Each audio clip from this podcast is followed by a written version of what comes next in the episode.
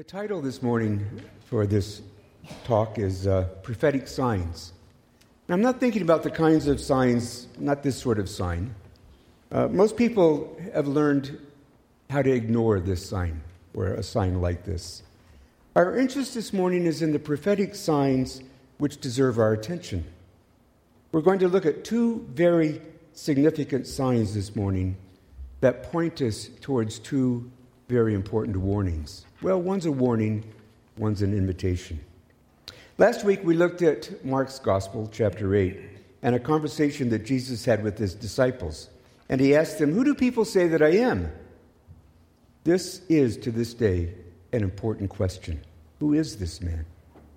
People in our world have all sorts of opinions about Jesus and would bring a wide variety of answers to the conversation. Uh, he's a good man. He's a religious leader. He's the Son of God. Or maybe most living in Canada today would finally admit that they really haven't thought about him all that much. And that in their mind, he's not terribly relevant. There's not much room for Jesus in their thoughts. Now, you remember the disciples' answer that we saw last week. They said the general consensus was that he was a prophet. They gave three answers Elijah, John the Baptist, what are the prophets? The bottom line is they saw Jesus as a prophet, the crowds, the people that watched him. Now, a large part of the world today would give that same answer. Muslims say that. I had a fascinating conversation with a Muslim missionary at the University of Manitoba a couple of years ago. He was quite interested in Jesus being a prophet. He wasn't interested in Jesus being more than a prophet. Christians, too, would agree that Jesus is a prophet. Uh, since the early days of the church, from Eusebius to, Saint, to uh, John Calvin, it's been affirmed that in his ministry on earth, Jesus took on himself the three offices or roles of the Old Testament he was prophet, he was priest, and he was king. And as priest, he sacrificed himself to God. Now, in today's reading from the Gospel of John, we're going to look at chapter 2 starting with verses 13 to 22. It's the story of the cleansing of the temple. In this story, we see Jesus acting and speaking in the style and manner of an Old Testament prophet. Now, it might be a good idea for us before we look at this story to think just a minute about the primary role of the Old Testament prophet. What was their job? Many would say it was to tell people what was going to happen in the future. And that's often how we use the word prophecy today. We speak of prophecy as something that predicts what's going to happen somewhere at some time in the future. However, in the Bible, the primary function of the prophet is not to foretell the future, but rather to communicate God's truth to people. This is the very thing that we see Jesus doing in the New Testament, and especially in the story of the cleansing of the temple. Now, the Old Testament prophet generally used words to convey his message, and his message would start with something like, Thus saith the Lord. Uh, this is a picture of Ezekiel uh, speaking to this valley of dry bones, people who had died in battle, and there was nothing left but sun bleached bones. And he says to them, Thus saith the Lord. And they get up and they live again. They're animated. But at the same time, the prophets not only used words, they used actions, dramatic or symbolic actions to communicate God's message. I'll just give you three short examples or four. Jeremiah one day took the elders out of the city. He had picked up a clay pot and he walked out with the elders in the city and he smashed that clay pot on the ground, saying, Thus says the Lord of hosts, even so I will break this people and this city dramatic action. Isaiah, the prophet, removed his clothes and lived naked or mostly naked for three years as a statement of how God would use the Assyrians. That's pretty dramatic, wouldn't you say? At least he didn't live in Winnipeg. That's, that's...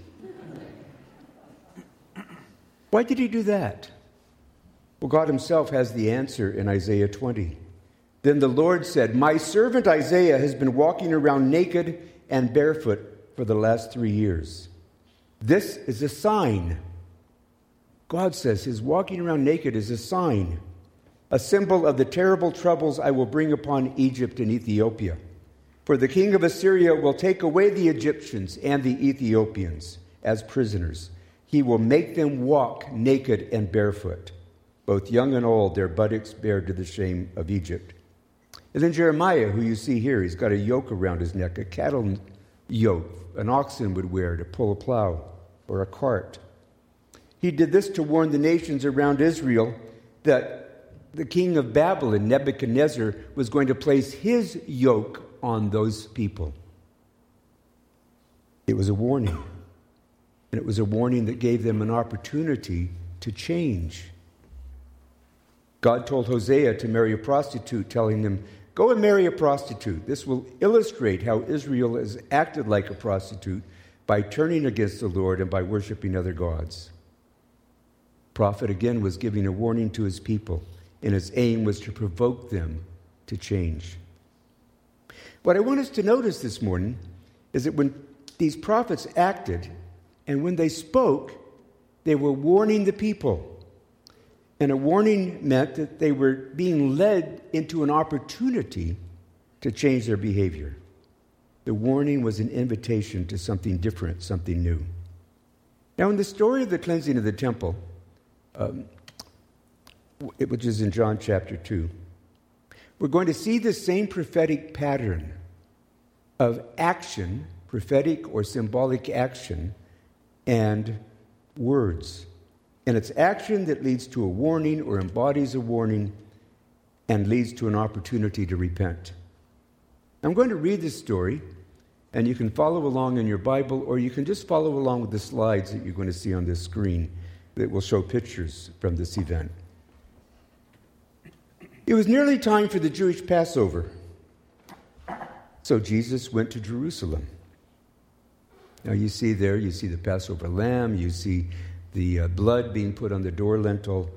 Uh, you see the wine. You see the people gathering for a meal, a Passover meal. In the temple area, Jesus saw merchants selling cattle, sheep, and doves for sacrifices. He also saw dealers at tables exchanging foreign money. Jesus made a whip from some ropes and chased them all out of the temple. He drove out the sheep and the cattle, scattered the changers' coins on the floor, and turned over their tables. Then, going over to the people who sold doves, he told them, Get these things out of here. Stop turning my father's house into a marketplace.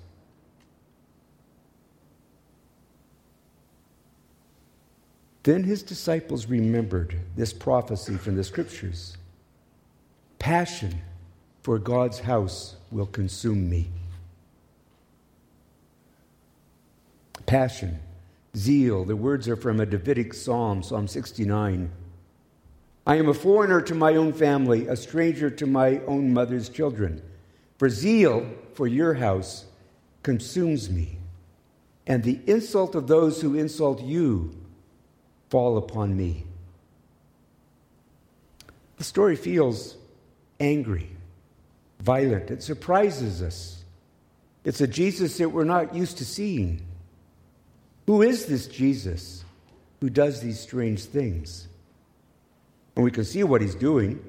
He's responding forcefully and even angrily to what he sees in the temple. He's clearing out the people, the animals, knocking over tables. Who is he? He's Jesus taking upon himself the Old Testament role of a prophet. And some of the words that fit those prophets also fit this story wild, unpredictable. Jesus uses dramatic actions to communicate God's message. Forcefully and physically, he is like one of the prophets. Before we continue the story, we need to focus briefly on some of the details. The setting of the feast, uh, of, of this cleansing of the temple, is the Feast of Passover. It's a celebration of their deliverance from slavery in Egypt, and male Jews were expected to go every year to the Passover. And the city would have been bursting at the seams. At Passover, the population of the city would have been quadrupled. Any reasonable estimate of the population of Jerusalem at that time comes in at about 250,000 people. By comparison, Winnipeg has a population of roughly 700,000. I want you to imagine, this is going to take some work for some of you. I want you to imagine that the Winnipeg Jets have made it into the Stanley Cup finals. Imagine that the Jets and that other team are now tied 3 3, and they're going into the very last game. And that game is being played on Portage Avenue. Now imagine that all those expatriates that have left Winnipeg to go to Arizona and Vancouver and Toronto and Montreal and other exotic places, they all come back. They all come back for the game. And imagine that the population of Winnipeg explodes fourfold. And there are 2.8 million people in Winnipeg. Talk about a traffic jam. That's what it was like in Jerusalem. That Passover. People everywhere. Traffic jams. Well, on foot, but still traffic jams. People would be frustrated. Tempers might be short. Resources would be stretched. All these pilgrims make their way to the temple. And there are two things they must bring. The first is money to pay the temple tax, and the second is a Passover sacrifice or offering cow, sheep, or if they're poor, a dove. Now consider the tax for a moment. The tax rate was a half shekel per person, but there's only one coin that they could use to pay their tax. It's a Tyrian shekel, a coin minted in Tyre, just north of Israel. They would have to exchange their regular Roman currency for that coin, and that coin only. That's the only coin that the temple would accept. why this particular shekel? It wasn't because other coins had secular images on them.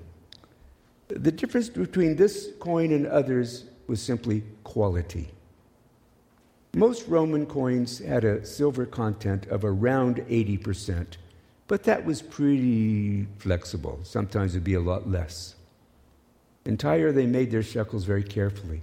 They were always 94% silver. The people who ran the temple wanted the best. That was the coin with which you paid your temple tax. Now, think about the sacrifice. Many of these pilgrims have come by foot for weeks to get to the Passover. Bringing an animal or animals along for sacrifice would be a bit of an inconvenience. Uh, it would add to the difficulty of their trip. Also, remember that the animals for sacrifice had to meet very rigid standards of quality. Couldn't just bring any old animal, had to be the right animal. Only certain ones were acceptable, the right ones. Well, that was a problem for people. But the family of the high priest at the time solved that problem. Uh, the, the high priest at that time was Caiaphas. His father in law, Annas, opened up a side business on the Mount of Olives. In the Talmud, it's called the Bazaar of Annas. And he sold sacrificial animals there with the guarantee if you bought the animal from him, it was acceptable in the temple. And people did that. But now at Passover, it looks like the bazaar has moved into the temple from the Mount of Olives. I kind of wonder if they weren't renting out the space on the Mount of Olives as camping space for the pilgrims, but we don't know. That's just me. Now it's located in the court of the Gentiles. Now, this is what it looks like in the story. Each pilgrim had to have the right coin and the right animal, which would equal right worship. And the people in charge of the temple were very happy to help. They were very effectively and efficiently facilitating right worship. Here's the right coin, here's the right animal. Doesn't that sound like a reasonable thing to do?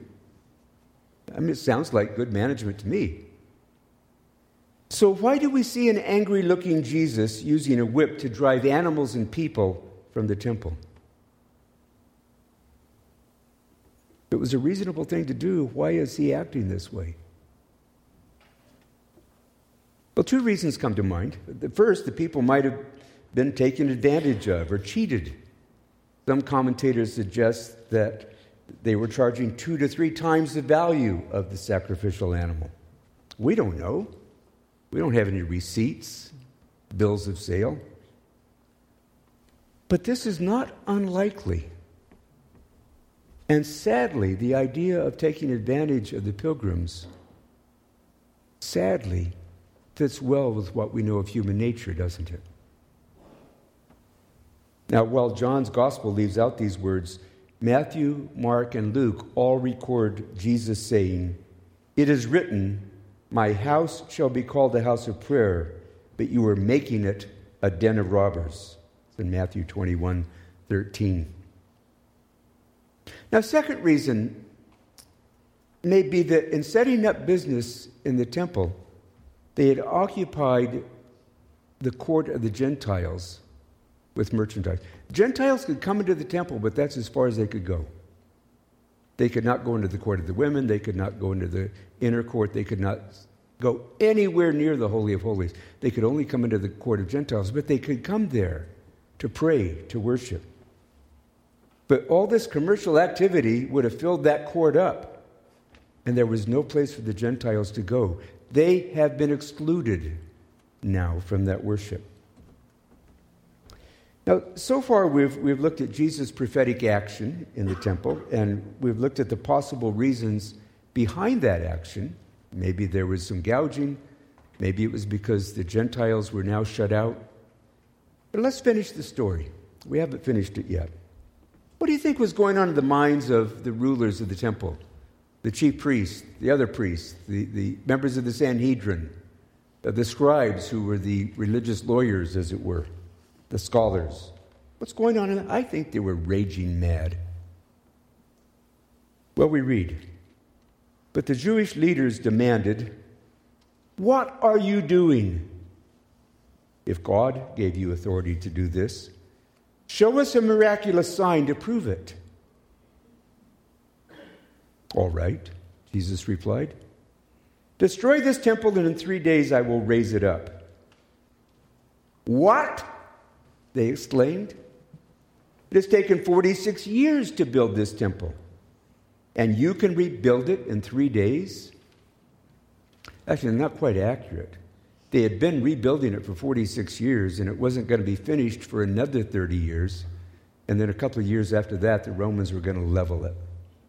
And all that's left, if you kind of look at the, the foundation wall there, all that's left of that huge space is just part of one wall on the western side that we now call the Wailing Wall, where people will go and pray. It's all that's left of it.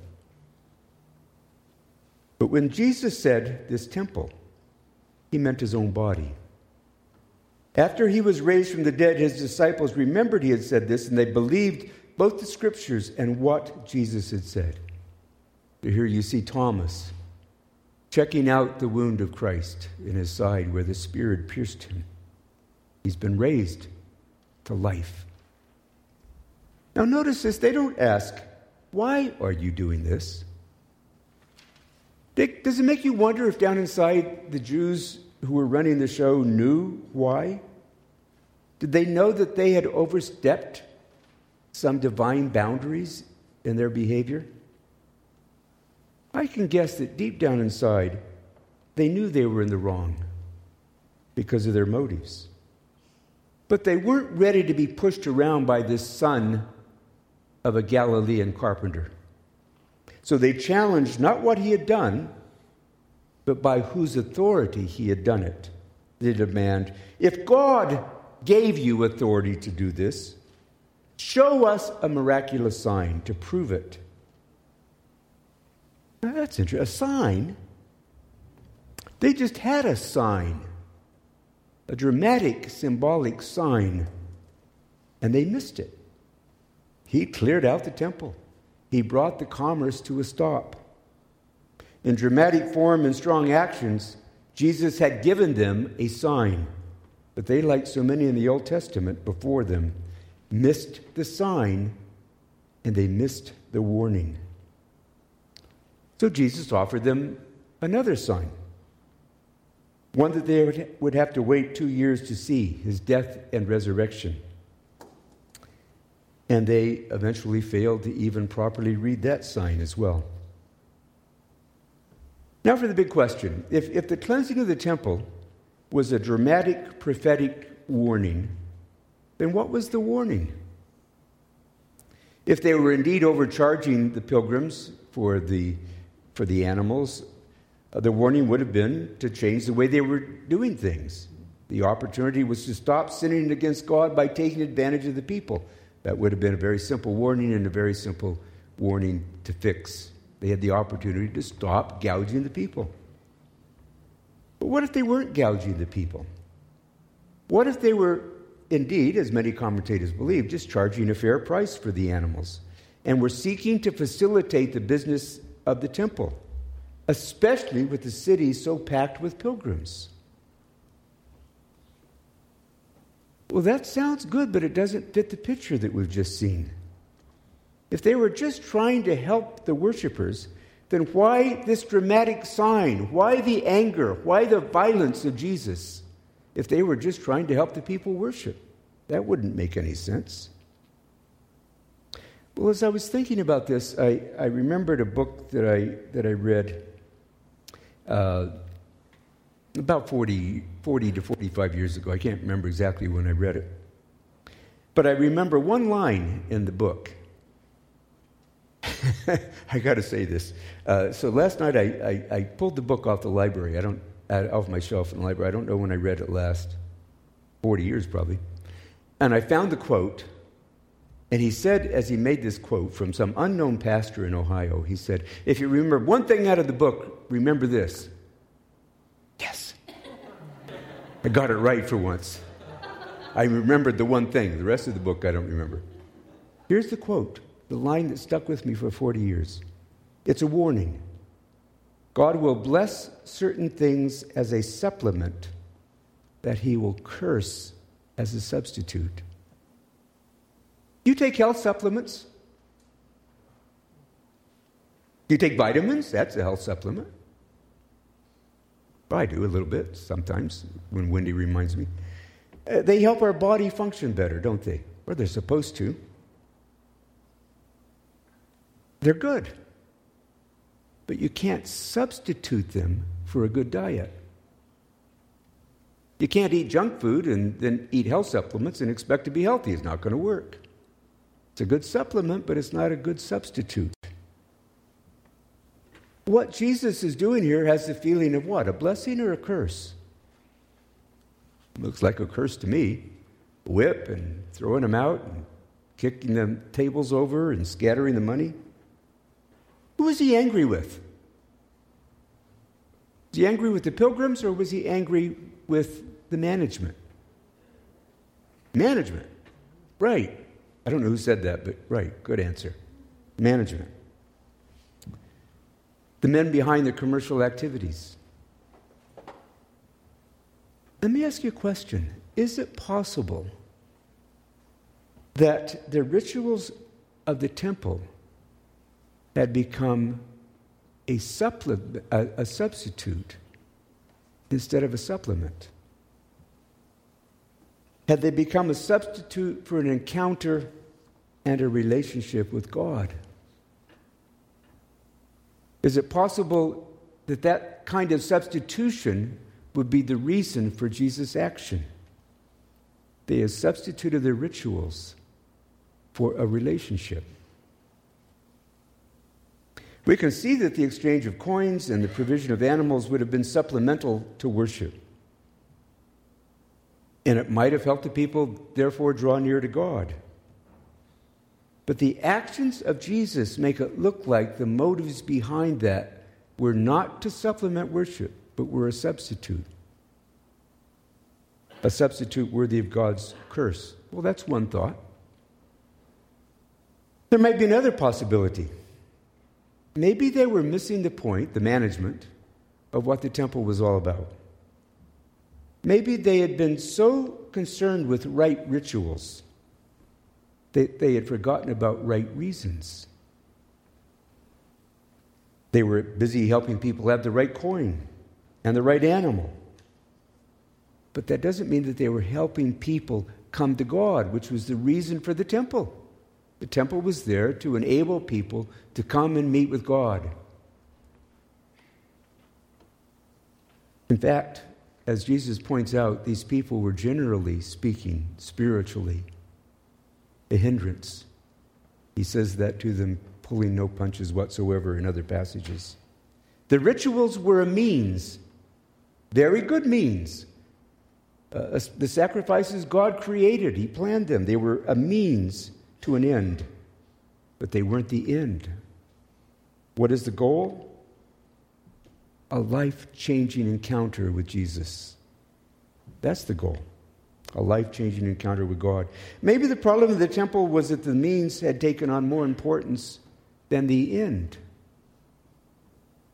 It outweighed the significance of the end, the desired goal. Maybe it was that which Jesus' actions are warning us to avoid. Rituals that we use are good.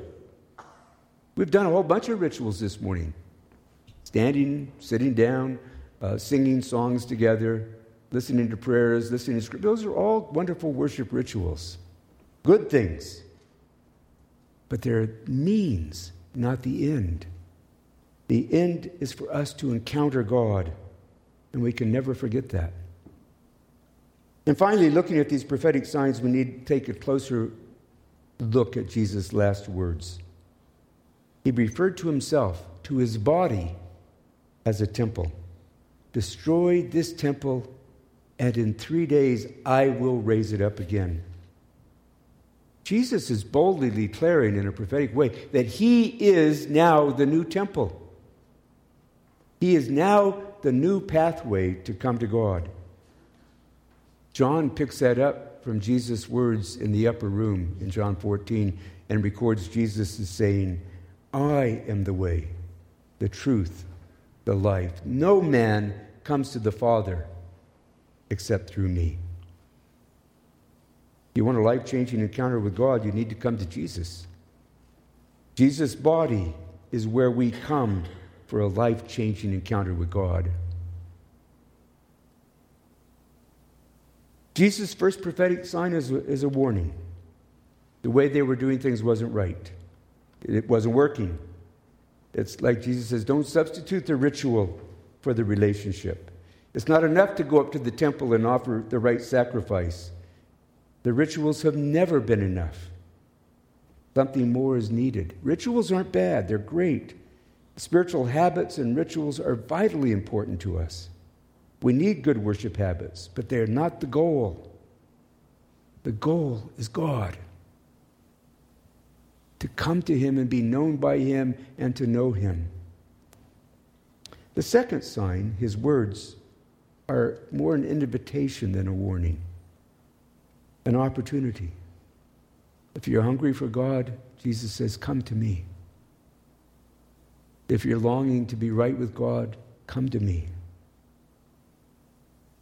But what does Jesus require?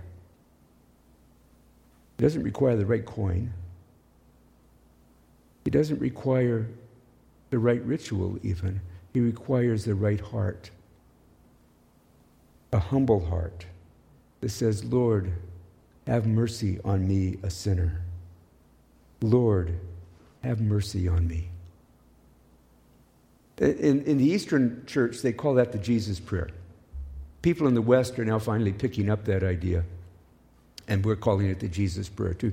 It, it, it's, it's, it's an awesome prayer. An amazing prayer. Jesus, have mercy. Often we run out of words. We don't know how to pray for somebody. Uh, somebody has cancer.